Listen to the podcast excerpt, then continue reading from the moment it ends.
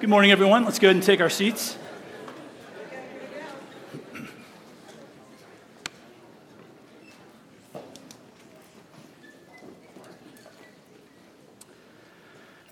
And please open your Bibles to the book of Romans. This is a series in Genesis, but we're going to do a little kind of a B side sermon here in Romans chapter 1.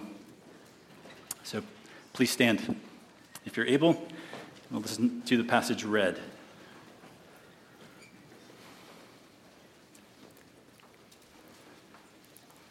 Romans chapter 1, verses 16 to 23.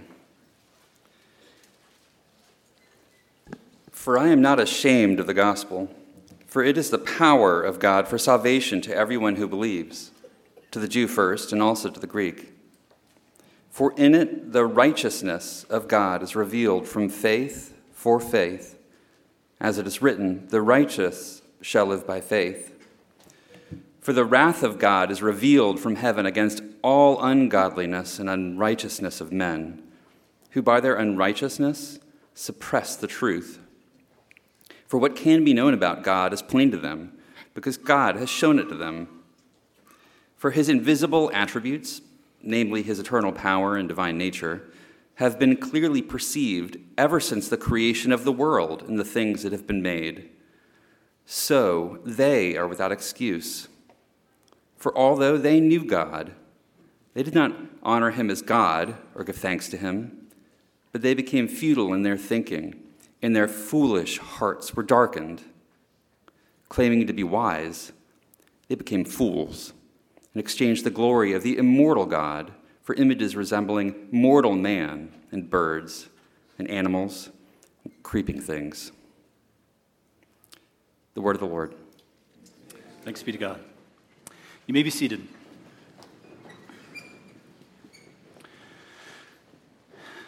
Well, it's important to have the, the right response in certain situations in life. You know, first date, meeting the in laws for the first time, all kinds of situations in life where you need to have the right response and when you receive an unexpected gift. So there's actually a decent amount of advice online, as you might expect, about what you should say and do when you receive an unexpected gift. So one website uh, said,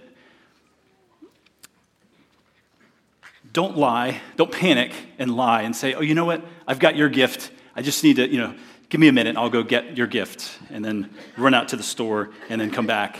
So don't lie and say you got the gift. Be gracious, say thank you. You can reciprocate later if you like, if you can afford it. Try and say something about the gift in the moment. You know, this is, this is just perfect for my whatever, kitchen, car, whatever it is. Giving cash apparently is a good thing. Uh, one of the best, best gifts, people, people know how to use it, and you know it will be used uh, according to their own preferences. But in none of these websites um, about receiving unexpected gifts did, someone ever say, here's, here's what to do though if someone gives you a universe. Here's what you should say and do if someone gives you a universe. Our passage helps us to, under, to, uh, to, to know what to say and do when someone gives us a universe.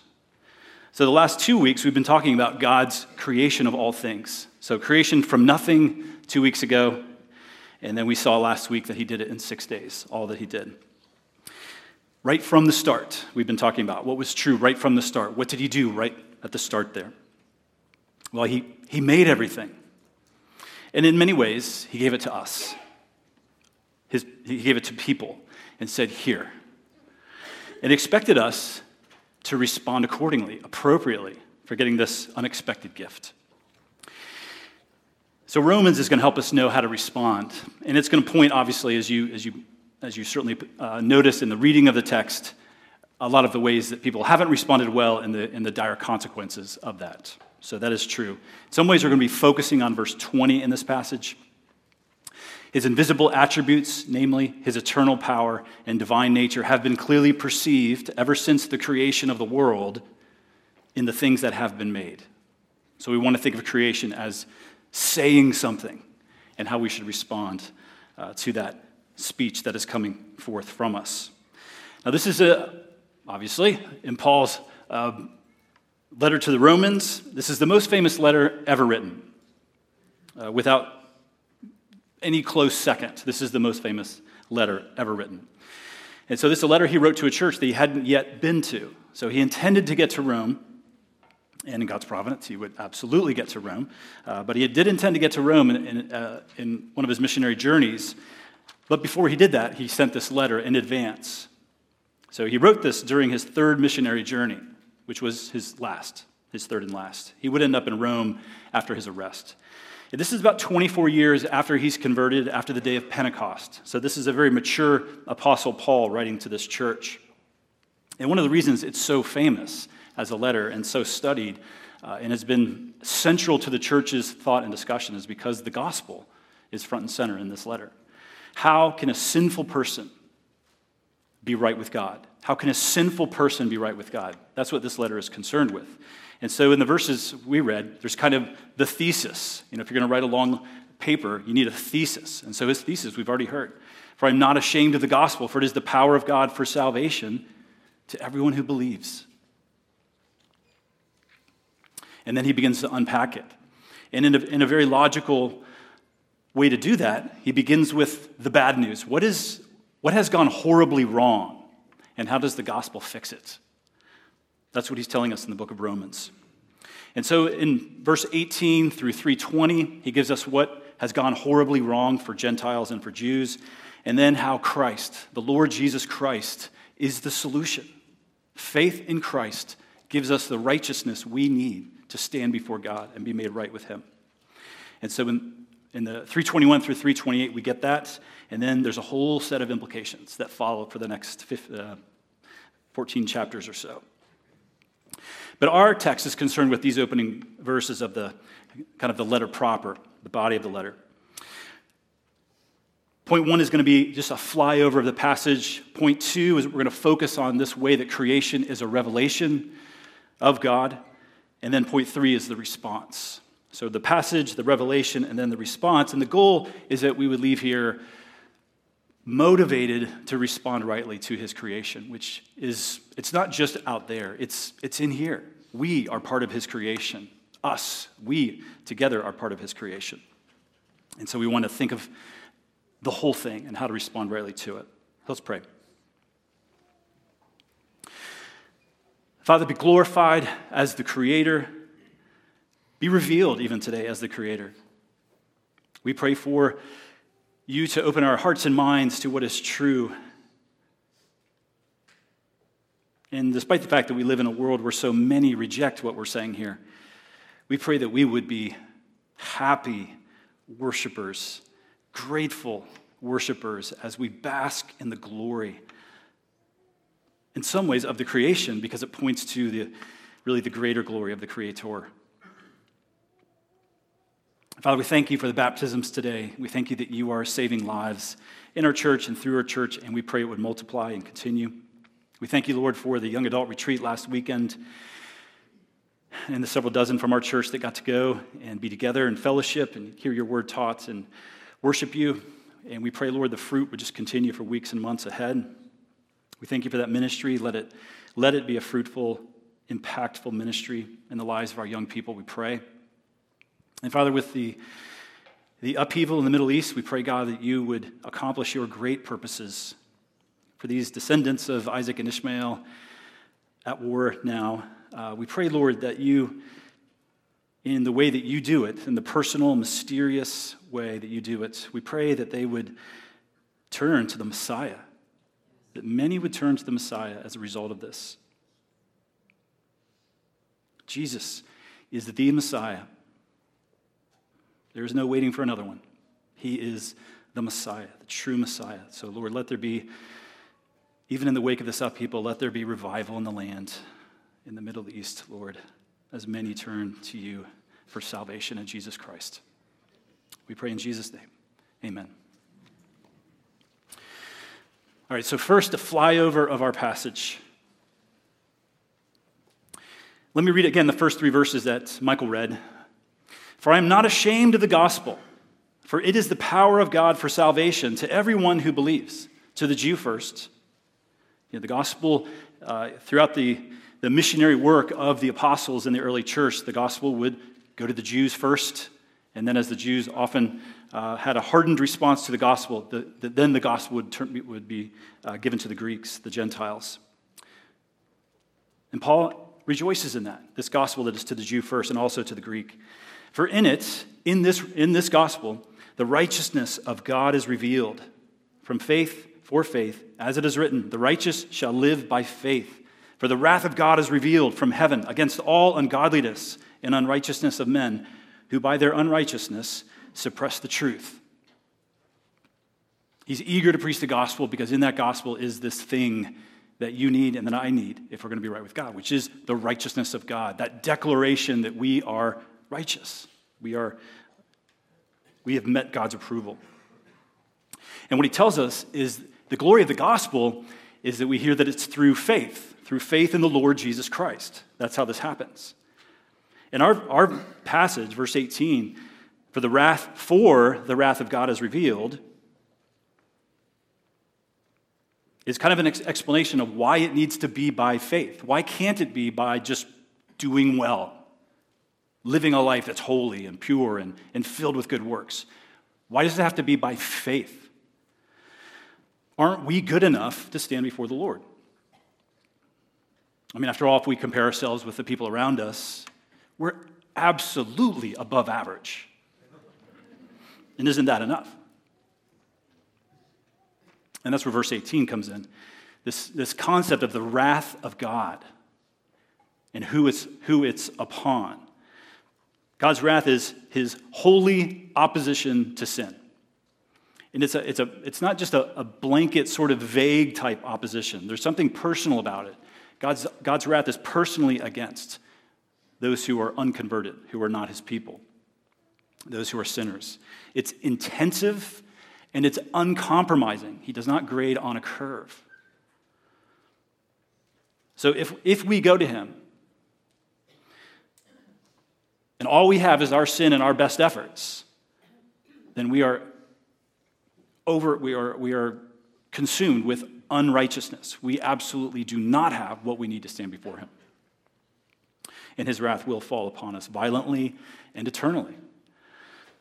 And so Paul's saying that this wrath is being revealed against ungodliness and unrighteousness by these people, these unrighteous people who are suppressing the truth, suppressing the truth. Not just innocently ignorant of the truth, but who are suppressing the truth.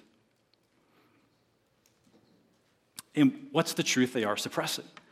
The truth they are suppressing is that this creation around us is His, it is God's.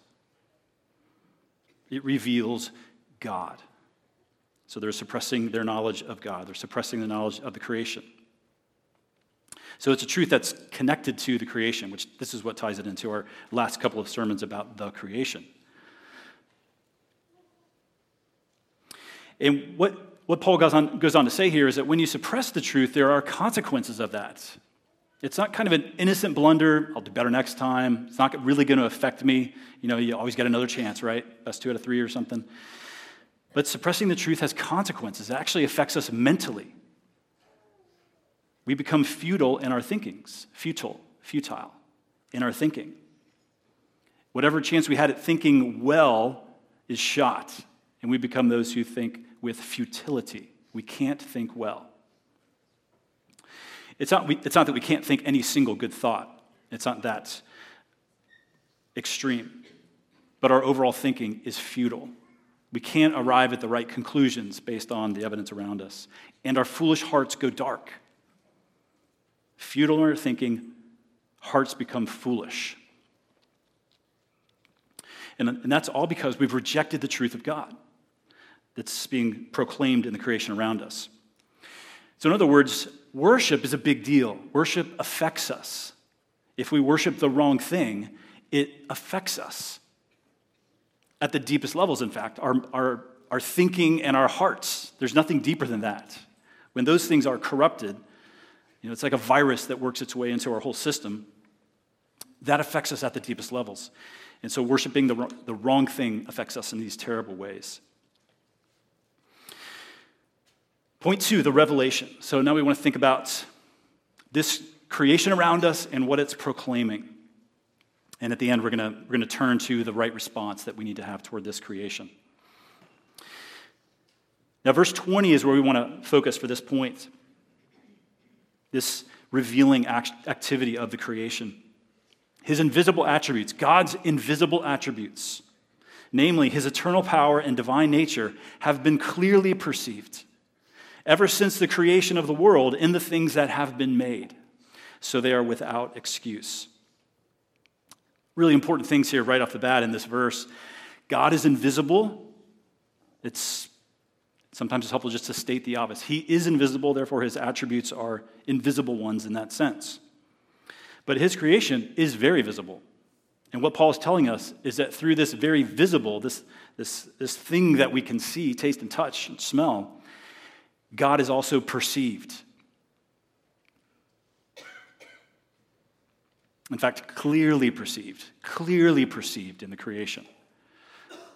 We clearly perceive his invisible attributes, and he highlights two, which in some ways encompass all of them his eternal power and divine nature. What is it about God that's revealed in the creation around us? It's that he's eternally powerful, or powerfully eternal. In some ways, it's hard to tell which. And he has a divine nature. He is the only one that where it's appropriate to say he is divine, he's deity, he's God. And eternal, uh, when we say that, we don't want to think just old, as if he, he goes back a long way, and we don't want to think he's everlasting. He also goes a long way into the future. He just the time his timeline is really, really long. He's different than those of us who have timelines. We live in timelines. There's a before and a middle and, and an after in our lives. God is outside of time in a, in a completely different way uh, from the way that we live. We are inside time. He acts in time, he relates to us in time, as it were, but he himself is outside of time. He was there before there was a timeline. There won't be an after the timeline, but he was there before there was a timeline. He is eternal, it's always present. Our before, middle, and, and after is, is always present to God. He's powerful, he's eternally powerful. He's able to do everything he determines to do by his will. There is no limitation on his power to do all that should be done and all that he determines will be done. No resistance whatsoever. There's no friction when God intends to do th- something. There's no resistance to him doing it. That doesn't mean people don't try to resist. We're not saying that, or there, there isn't a devil who's trying to resist. But when God says, let there be, there simply is. And when God says, let it be done, it's simply done. So there's nothing in the universe, our sin, the devil, a world largely opposed to him, there's nothing in the universe able to prevent his power from doing exactly what he wants it to do at every moment.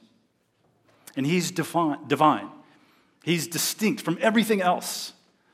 Everything else is part of the creation in some way. They might be spiritual parts of the creation, but they're still parts of the creation. He's divine. He is God. He's not like us. We are like him in some ways, but not in that way. He's divine. We are creatures. He is in every way imaginable God. And in some ways, that term is meant to summarize who he is, not to be a, a kind of a pie piece of a, of a larger description of who he is. It's meant to summarize who he is. John Murray, in his great Romans commentary, uh, says that divinity here, divinity does not specify one invisible attribute, but the sum of the invisible perfections which characterize God. And all that, all that is being revealed in the creation. And so when that verse finishes by saying they, they are without excuse, that's meant to say that no one can say, I didn't know. That's a sobering thought. And yet, the creation itself is a, a clear, undeniable, continuous message, actually, of these truths about God. You can reject it, but you can't say you didn't hear it. So, what's being presented here is this this creation is God's masterpiece. Creation is his painting. And as he's covering the canvas with this painting, this marvelous painting, in some ways, the, like in all paintings, the personality of the painter becomes clear, becomes visible in that painting. We begin to understand what that painter is like in some ways. Obviously, some paintings you, you think, well, that's a very troubled individual. Whoever did that painting, that's a very troubled person. You know, certain pieces of art. But other paintings, you think, that is a very orderly, beautiful soul that created that. Someone who had a, a, a keen sense of beauty.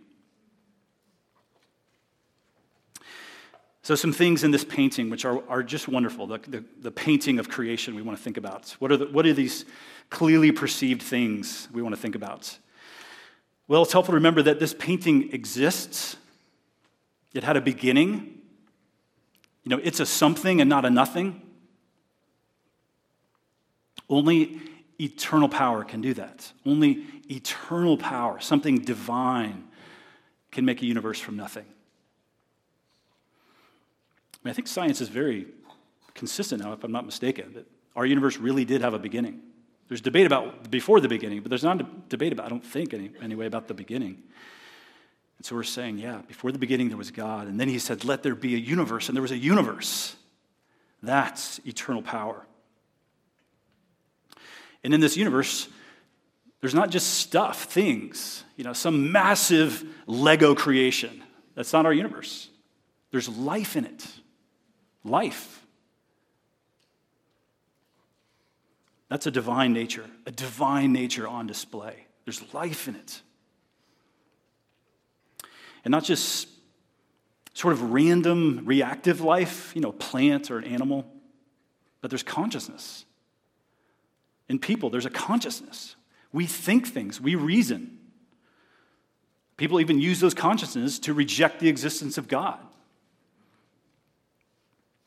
But by their very activity of using their consciousness, they're testifying that God is real.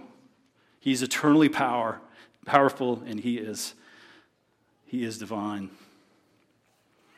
And by their consciousness, they're, they're they're testifying what C.S. Lewis talked about in his book on miracles that there's something beyond nature, something beyond just, you know, just the physical stuff. That, that ability to reason, to think, that consciousness. There's something beyond nature.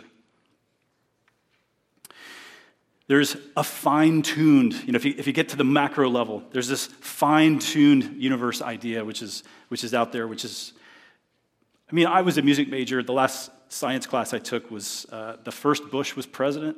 So it's been a while since I took a science class. I still think this is a cool idea. Just the notion that the, our universe, in all of these various intricate ways, is fine tuned. Anything slightly different, and we, we are not we.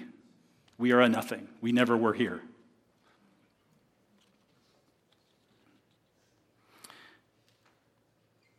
You know, uh, if you can say that, obviously, with God's providence understood there. But the fine tuned universe, if grav- gravity is slightly different, the distance of the Earth from the sun, the, dis- the moon being present, Jupiter, Saturn being close enough to deflect meteorites and all these kinds of things, speed of light slightly adjusted, all these things slightly tweaked, boom, it's over.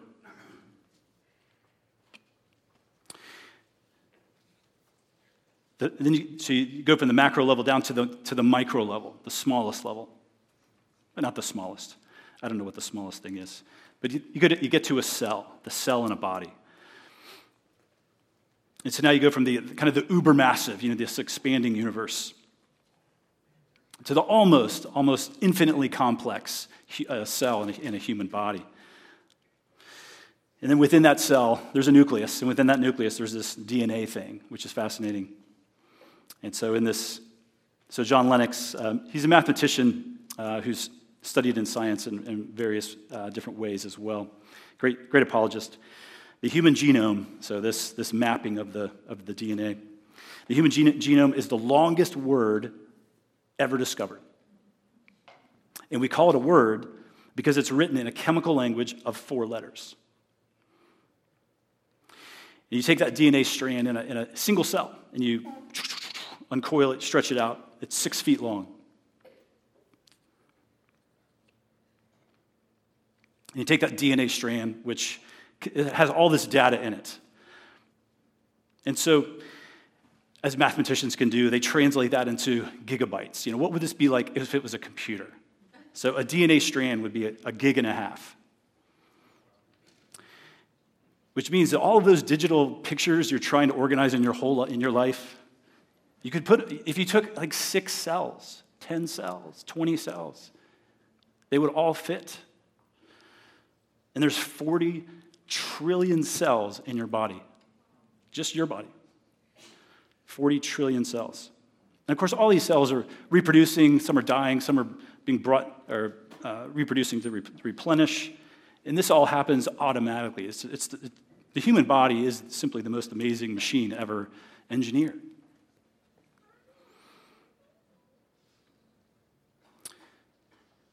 Now, when Darwin uh, was coming up with his, his theory of, of how we came to be, he talked about, well, we probably just all came from a, a warm, small pond. But to him, cells were just kind of like jelly, some goo, some, some kind of simplistic thing. He had no idea how complex, more complex than his brain could have imagined at that time, a single cell in a single body. So Bill Gates uh, has a great quote. He just he says the DNA strand is, is like a computer program, but far, far more advanced than any software ever created. And this is happening just naturally all the time, imperceptibly. We, the universe is a marvel, but the human, a person, is a marvel as well. That fearfully and wonderfully made idea, it's true. We are fearfully and wonderfully made. That's eternal power in divine nature, clearly, clear for us to perceive. That uh, intricacy of DNA, that's what motivated a, uh, an Oxford philosopher, Antony Flew, to turn from his atheism to theism. He just said, that's, that's God. That's something. That's something beyond us there. That's not just the accidental outworking of cause and effect. And he's, and he's right. That's eternal power and divine nature on display. So, what do we do with that? Well, listen. Creation is speaking, listen. In many ways, your body, even when even the broken bodies that we have, we live in a fallen world. Our bodies are very broken, and some of ours feel profoundly broken. And yet, even our broken bodies are profound reflections of God's eternal power and divine nature. Creation is speaking. Listen. Listen to his voice. Our God is great. Our God is great. Everywhere you turn, that's what's being proclaimed. Our God is great. Our God is great.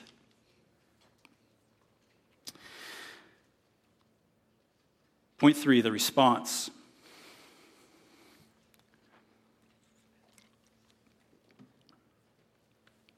So, this plain revelation, plain to see. Paul tells us it's plain for it, plain before us. Demands a response.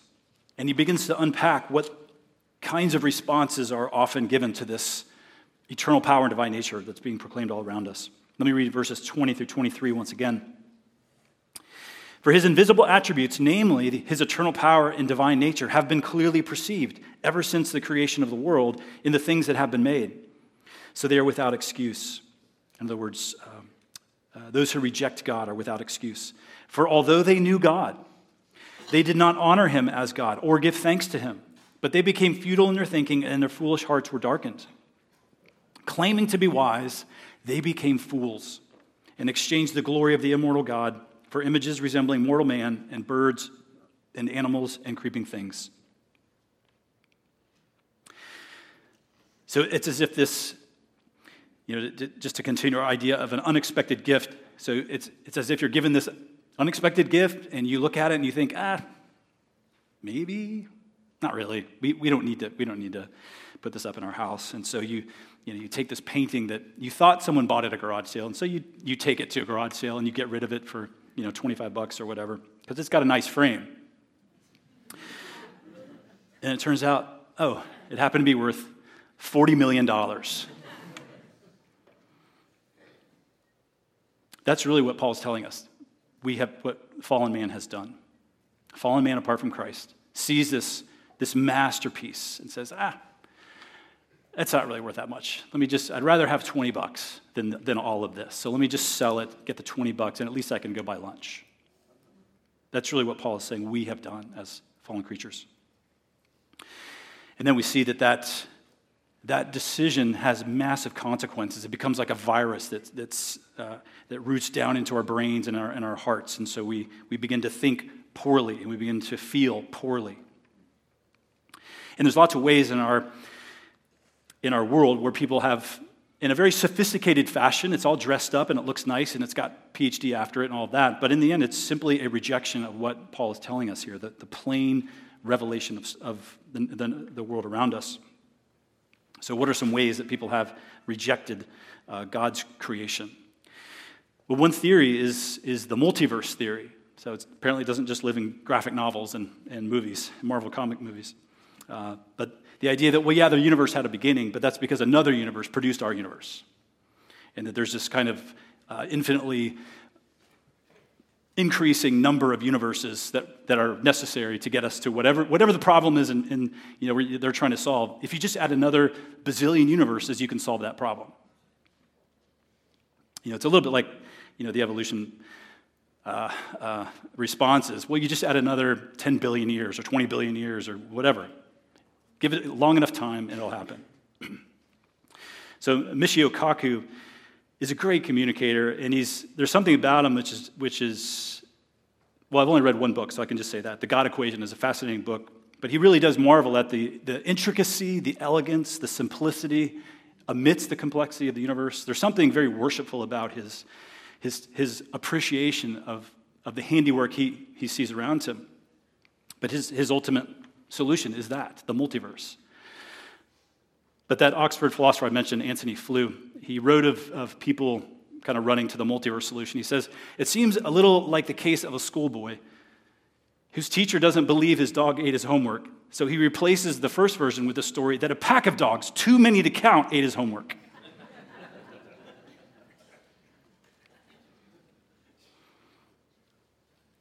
Our creation is the handiwork of God who has eternal power and a divine nature. Now, what Paul tells us is that when you, when you reject that reality, you begin to lose sight of, well, you begin to lose sight of reality, actually. Uh, there's, a, there's an evolutionary biologist, Richard Lewontin, who actually taught at NC State for a period of time before his 25 year career teaching at, at Harvard. So he did a review of a Carl Sagan book and, and in some ways revealed his bias profoundly his bias against, you know, his, in some ways, he's an example of suppressing the truth in a very uh, sobering, real way. Uh, he died in 2021, so Lord willing, he repented before he died. but this, is, this was an earlier point in his life. This is from 1997. Uh, book review he did of a Carl Sagan book. He says that our willingness to accept scientific claims that are against common sense is the key to an understanding of the real struggle between science and the supernatural. We take the side of science in spite of the patent absurdity, absurdity of some of its constructs. So he understands that science can't explain these certain things. And yet he's saying, in spite of that fact, we take the side of science. In spite of its failure to fulfill many of its extravagant promises of health and life, in spite of the tolerance of the scientific community for unsubstantiated just so stories, because we have a prior commitment, a commitment to materialism. In other words, the, the, the physical stuff is all there is, there's nothing more. It is not that the methods and institutions of science somehow compel us to accept a material explanation of the phenomenal world, but on the contrary, that we are forced by our a priori adherence to material causes to create an apparatus of investigation and a set of concepts that produce material explanations, no matter how counterintuitive, no matter how mystifying to the uninitiated. Moreover, that materialism is absolute, for we cannot allow a divine foot in the door. The eminent Kant scholar Lewis Beck used to say that anyone who could believe in God could believe in anything. To appeal to an omnipotent deity is to allow that at any moment the regularities of nature may be ruptured, that miracles may happen. You know, if, it, if, if his story didn't end so tragically, that it's almost comical. How much you want to just say, Yes, you are exactly right.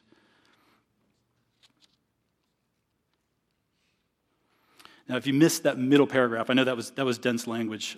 What he, was, what he was saying is that it's not that we have arrived at our, our belief that there isn't a God by our elaborate scientific experimentation and, and, and, and what science has told us. No, he says we start. We start with the belief that there is no God. We start there. And then, no matter what science will tell us or not tell us, we stay there. We do not allow, as he says, the divine foot in the door. In some ways, I appreciate his honesty, but it is, it is sobering to read that. So, Tom Bethell responds to that, that quote, and he says this uh, Tom Bethell, Christian. He says, Why must the divine foot be excluded? The alternative is to allow that at any moment the regularities of nature may be ruptured, Lewontin wrote. Miracles have to be disallowed. There is some logic to that, but I think the real problem is far deeper. Some of our most ardent intellectuals simply despise the idea that they are subordinate to a creator who cannot be controlled, who tolerates evil, and to whom they must submit. He just meant that evil actually exists, who tolerates evil and to whom they must submit. So they rebel they refuse to serve. So they invented the fantastic philosophy of materialism. It's human pride masquerading, masquerading as science. And that's why its defenders are so passionate. Their disbelief is based more on disapproval of God than on scientific evidence that he is superfluous. And, he, and he's a man who, who uh, wrote a very famous uh, uh, article for uh, Harper's Weekly back in 1976 where he, he talked about the mistake in Darwin. and so since 1976, he's been, he's been writing and reflecting on science. He's an Oxford journalist, an Oxford graduate who's, who's a journalist, but he's, he's been thinking about uh, science for a lot of years. He's a fascinating read. So, all of this is to say, you're not a genius. You're not a genius if you reject that creation is the work of God. You're a fool. That's really important for all of us, just as we engage a culture like ours. It's really important for us to remember that. You're not a genius if you reject that creation is the work of God. You're a fool. Your thinker is broken. You cannot interpret the world around you accurately. It doesn't mean that everything you think is wrong. But at this comprehensive, deep sense, your thinker is broken and you simply can't see what's right in front of your face. Now, Paul's going to go on and he's going to tell us that that was our problem. That's who we were. Grace is what pulled us out of that. It wasn't our great insights, our ingenuity, it certainly wasn't our scientific investigation that pulled us out of that. Grace pulled us out of that. God pulled us out of that. And we responded in the way that we celebrated this morning with conversions and faith in Christ that we marked with a baptism.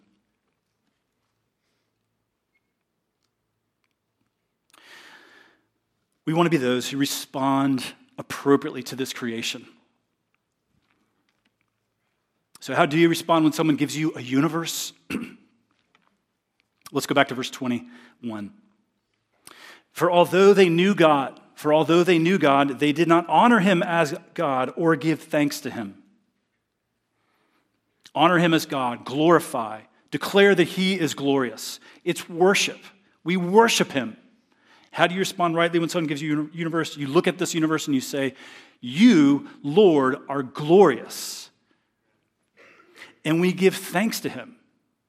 It is true that sometimes this creation around us is, is brutal and harsh. And we experience things which are, are, are deadly, even. We experience sicknesses and things that are, that are part of this creation. And yet, every day, every day, There is, there is just a, a continual, uh, continuous uh, uh, uh, truths and realities coming our way in this creation that we can give thanks for. There are blessings in the creation coming our way. We just have to have eyes to see it and a heart to embrace it.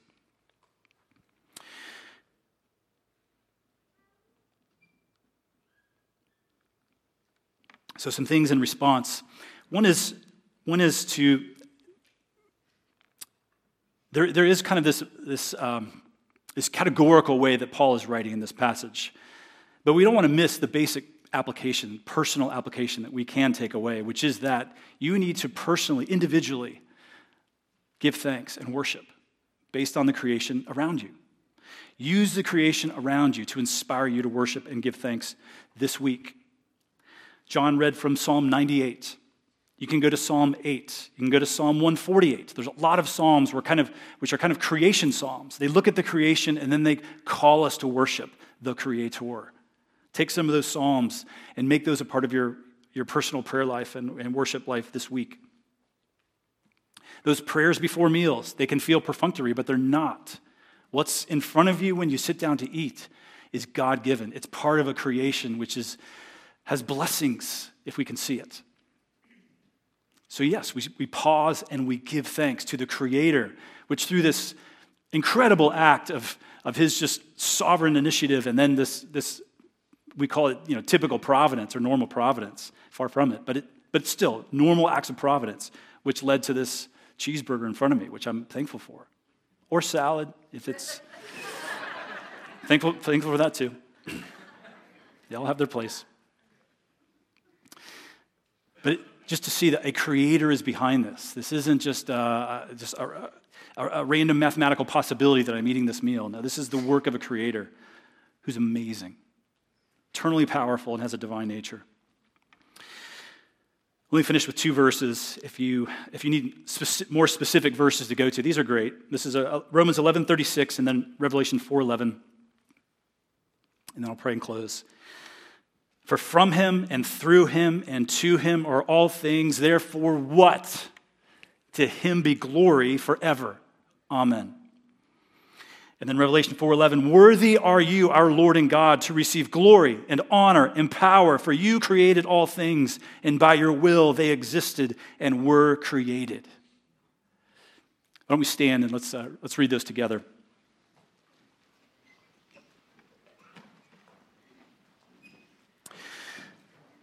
In fact, let's, let's raise our hands to the Lord just as an act of worship. And let's read Romans 11 and then Revelation 4. For from him and through him and to him are all things. To him be glory forever. Amen. Worthy are you, our Lord and God, to receive glory and honor and power, for you created all things, and by your will they existed and were created. Amen. Amen. Father, we give you praise. We give you praise. How good it was to sing songs of praise to you, our Creator, earlier in the service. How good it is to reflect once again that you are the God who is majestic, powerful, eternal, divine, good, possessing a, a brilliance and wisdom we can't just totally comprehend. We can't, we can't pre- comprehend in the smallest degree. We can't even comprehend the complexity of our own bodies, much less this universe and you, Lord, the creator of it. You are glorious, Lord. You are glorious. You are glorious. You are glorious, Lord. Pray that we would, we would see the creation around us in that light, the glorious masterpiece of an even more glorious Creator. Father, we pray for those in our lives, our families, our schools, our workplaces who don't see creation this way, and we pray, Lord, that they would. Lord, use us somehow as you open their hearts and open their minds to believe in the gospel of Jesus Christ. Use us somehow as a means of bringing the gospel to their lives so that they, along with us, could see and worship. They could see and give thanks. We pray in Jesus' name. Amen.